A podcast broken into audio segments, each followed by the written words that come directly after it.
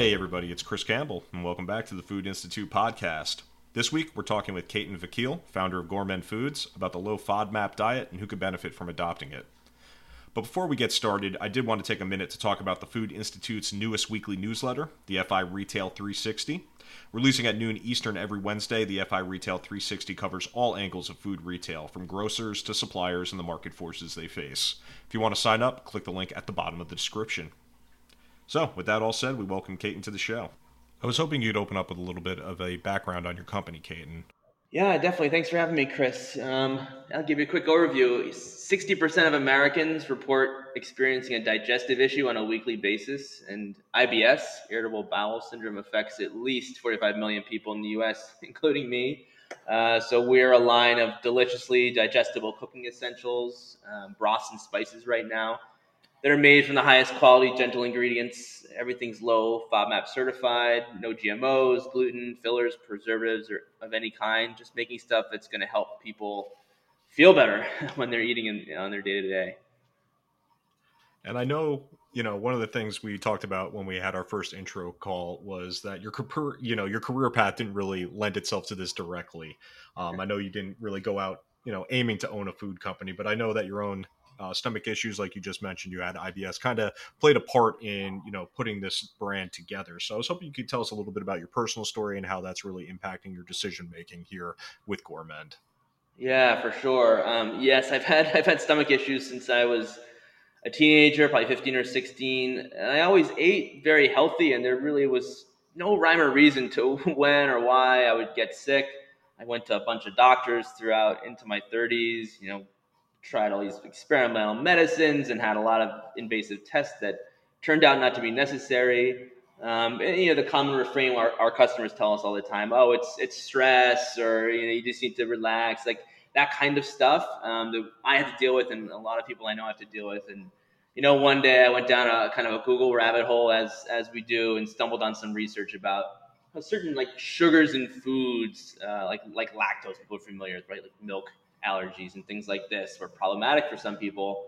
Um, and there was a bunch of research about different kinds of sugars beyond the obvious ones. And um, I live in New York City, um, and I asked the hospital here to take this test that I read about, and they, they threw me in this back room, and I drank these like sugar drinks for the afternoon, and you breathe into this machine, and it, and it sort of graphs out how your gut's reacting to the different things you're testing. And um, you know that that test basically led to me learning that I had malabsorption of various different items. Um, and then I got referred to a dietitian there, and she really helped me understand what foods would be triggers for those things and why.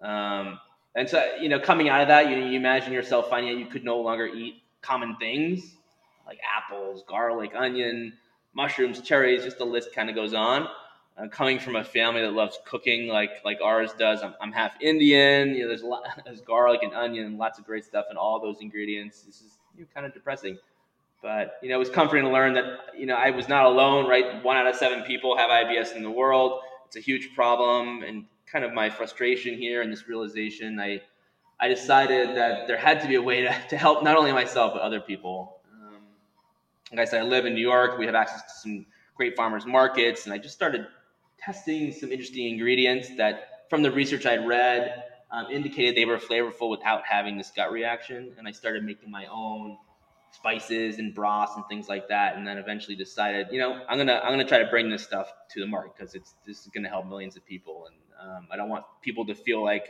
eating is a um, is something not to look forward to because it is something to look forward to, and that's why I. So I'd love to talk a little bit more about those products later on, but I do think it'll be important to talk about this diet. You know, I think a lot of people see acronyms all over the place and they're not entirely sure what they're talking about. And I would be in that category for FODMAP. So I was hoping you can talk about this a little bit. And what does that abbreviation stand for?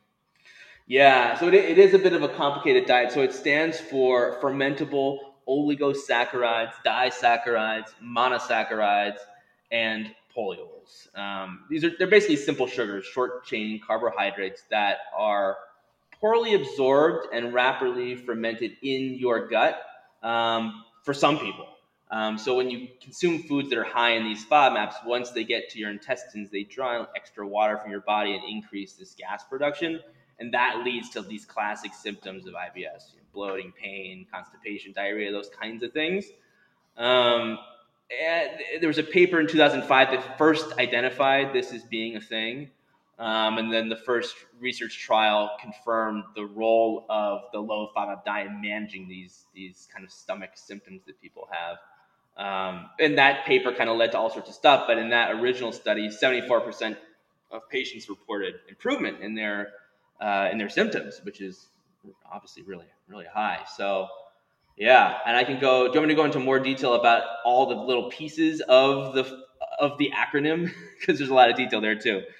Yeah, I think I think it's probably worthwhile a little bit, but I think the way we could frame it is maybe talking about some of the products uh, that are high in these yeah. um, you know sugars but also some of the products that are low too so why don't we start there so people have an idea of what kind of products we're talking about you know produce items really uh, and then we can talk a little bit more about how each of these different things can affect you yeah yeah I mean, so there's there's six um, there's six components of the FODMAP There are different sugars and i'll just like name off a few products that are in those categories so under that oligosaccharides the o there's fructans uh, fructans are in garlic bulbs, onion bulbs, asparagus, pistachio, wheat. Like this is a tough category. A lot of great stuff's in that category.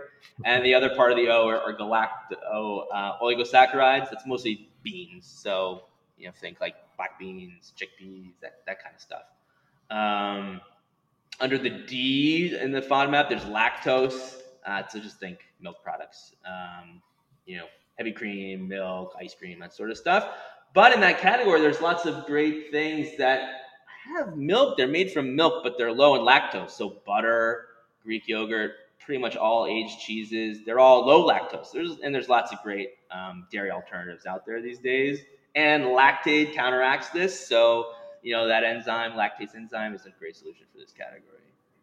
Um, under M, this is a tricky one. So under M, there's excess fructose, which is kind of complicated, but it's the amount of fructose in products being greater than the amount of glucose. So products will have a measurement of fructose and glucose. And if that ratio is kind of um, heading higher on the fructose side, when you do the math out, that's where it can cause problems.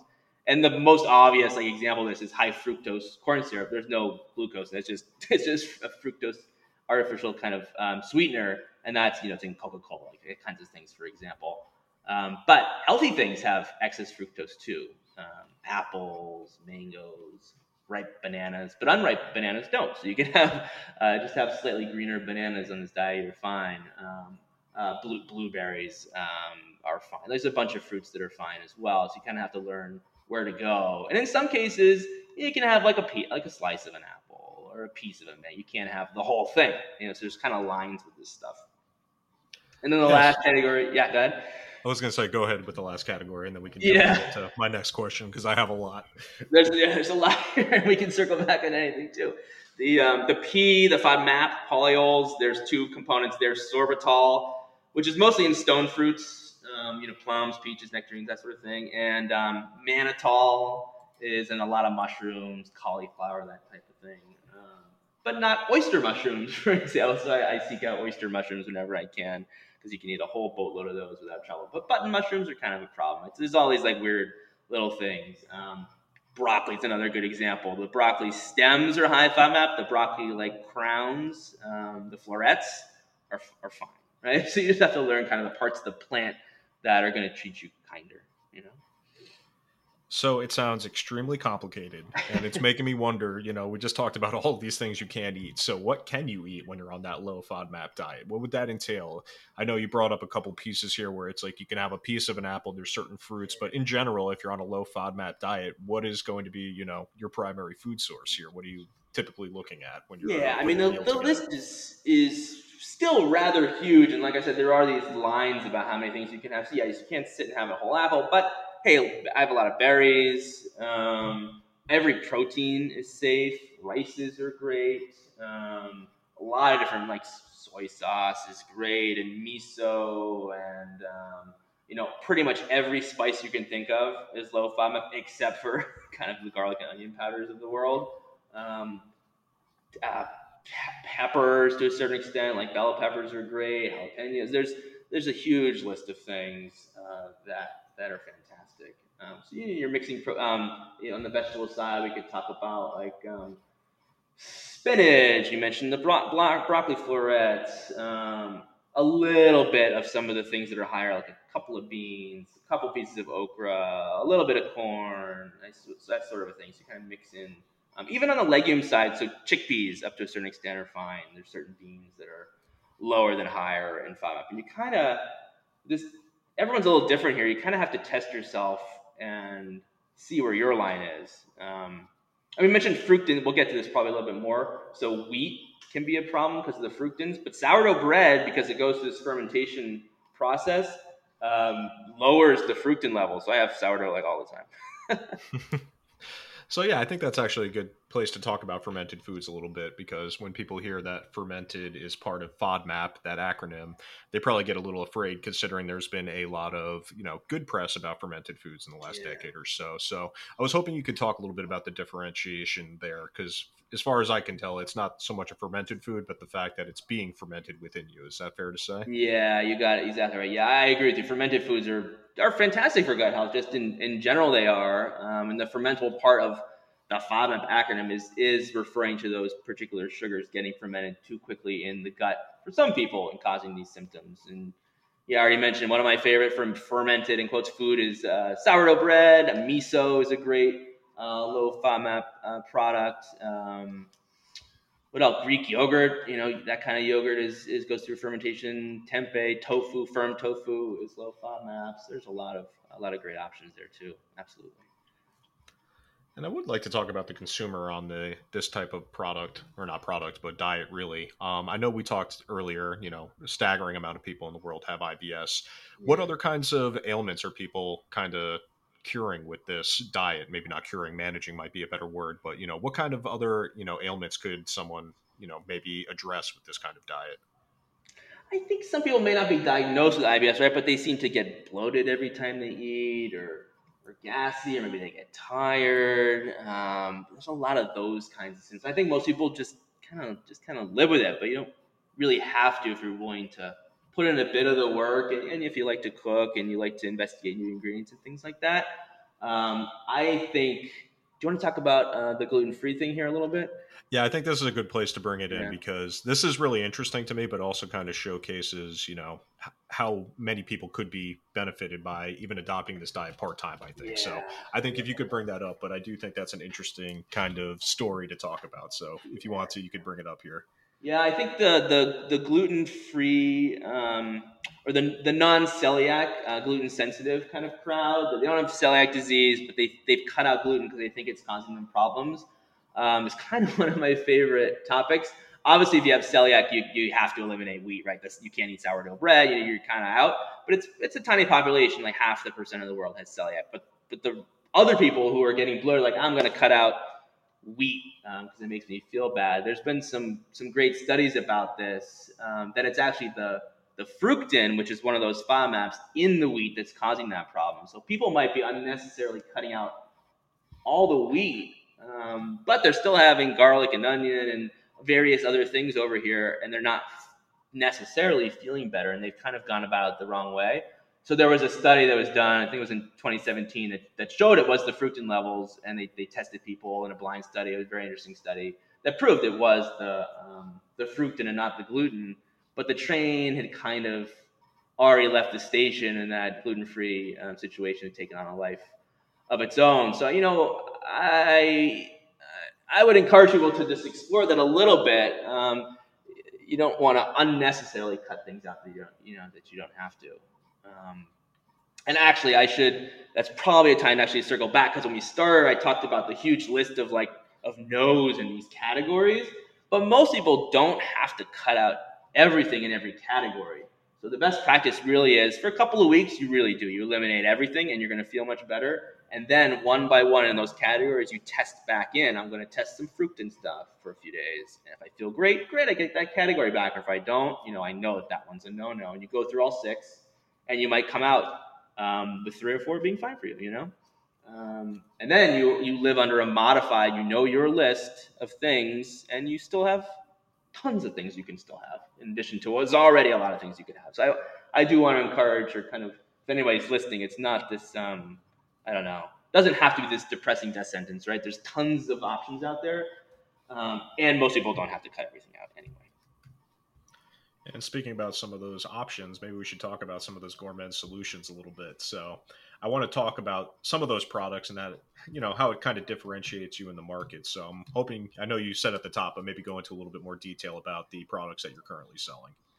Yeah, definitely. I mean, so we walked through these uh, about these categories at the top, and um, I found that this oligosaccharides category, where the where the fructans are, is the trickiest one for people to get back, and the most depressing one because you don't get that back and you're like, oh my god, I can't have garlic and onion anymore, that's when you start to freak out because you know I did. That's very disappointing because it's it's in everything, right? Every go to a restaurant, any packaged food, it's all got that stuff in there. So we started um, our product line. We started with that kind of problem in mind. Um, you know, as we know, those are inexpensive but tasty and healthy flavor enhancers. If you can't have them, it's depressing. So rather than finding natural flavor solutions in a lab for those missing flavors. We found plant-based solutions for that stuff. So we are working with farms to source uh, garlic scapes, garlic chives, and green onions, the tops of scallions, basically. So we custom grow, uh, dry, and turn those into seasonings, into powders. So we're basically powdering the the safe parts of various plants that taste of garlic and oniony sorts of flavors and they're just just a pure ingredient that you can use instead of the stuff that makes you sick. Um, and we kind of use that same approach to make a, a, chicken broth, chicken bone broth, where we we found a team that will um, purchase the vegetables and cut the, the root parts off, the bulb parts that are high FODMAP, and only leave us with the low FODMAP parts that still taste great. They go in a big tank with the chicken bones, and you get a really flavorful chicken broth. Um, that's hard for us to make, but we save you time and um, and it doesn't make you doesn't make you sick. So those are our our initial products. So taking a look at those, was it difficult to source any of those ingredients? I know you know scallions are relatively easily available, but did you find it hard to find a supply chain to put these products together? Yeah, yeah. So you so scallions, yes, scallions are easy to find. Uh, oh, we obviously want to do organic, and we want to grow a variety that is very green. Um, so the green shoots that come out the top are low FODMAP. If you go to the grocery store, usually half of it they're kind of white, and those parts aren't low FODMAP. So we had to grow a species that was very green and work with a farm to do that, and so we're not wasting uh, too much of it. And uh, yes, and finding farms also that would like garlic chives are not grown very much in the United States. It's really popular in in Asia but we wanted to grow domestically for freshness. So we found a farm that would grow that for us, and we we drive it up early in the morning to have it have it dry kind of right away. And same with the garlic scapes; they're only available a few weeks every year, so months ahead of time we have to just work with the farms to make sure we can buy what we need to buy because if we miss it, you have to wait a whole year for that. So yeah, it's it's, it's tricky. Are you finding it's getting a little bit easier now that there's a little bit more interest in this diet, or is it still too early on for that to start changing as far as you know finding farms to kind of source these raw ingredients? It's interesting. We we started this kind of in the the midst of COVID, and farms actually were not as tricky for us because they had lost a lot of restaurant customers and had a lot of surplus land um, to kind of experiment with us. So that was fantastic. Um, the supply side, actually finding manufacturers that would do stuff custom for us was a real big challenge, though, and that still kind of is to this day because most companies want to just pull off the shelf ingredients and buy frozen, uh, you know, a bag of onions um, and throw them in the in the broth tank, you know. But we have to buy specialty scallions, and someone's got to cut them and only use the good parts, right? So finding people that agree with our vision and, and, and, trying to help people and we'll do it the way that we want it done so it's safe is is is challenging for sure. It's really custom. We're running out of time here, but I do want to ask two more questions, so maybe we can get through these pretty quickly. But one of them is just you know taking a look at the pipeline for future products in the second half of 2023 or beyond. Is there any other type of product that you're currently targeting for the low FODMAP diet? Yeah, definitely. We're, we're in the middle of a, a brand and packaging refresh that we're going to roll out toward year end. We're very excited for that. And alongside that, we're going to be launching some new spice blends. We're going to do some salt blends with our uh, unique bases, as well as a, uh, a taco spice, and we're hoping to do an umami uh, kind of a product that'll use the oyster mushrooms I mentioned that are safe but hard to source, and maybe some miso, will be kind of a fun seasoning. And then we're working on a, a organic beef broth and a vegetable broth to kind of complete that trinity of all the things you need to kind of make what you want to make. It's very cool. And if anybody wants to kind of follow along with Gourmend, where should they go?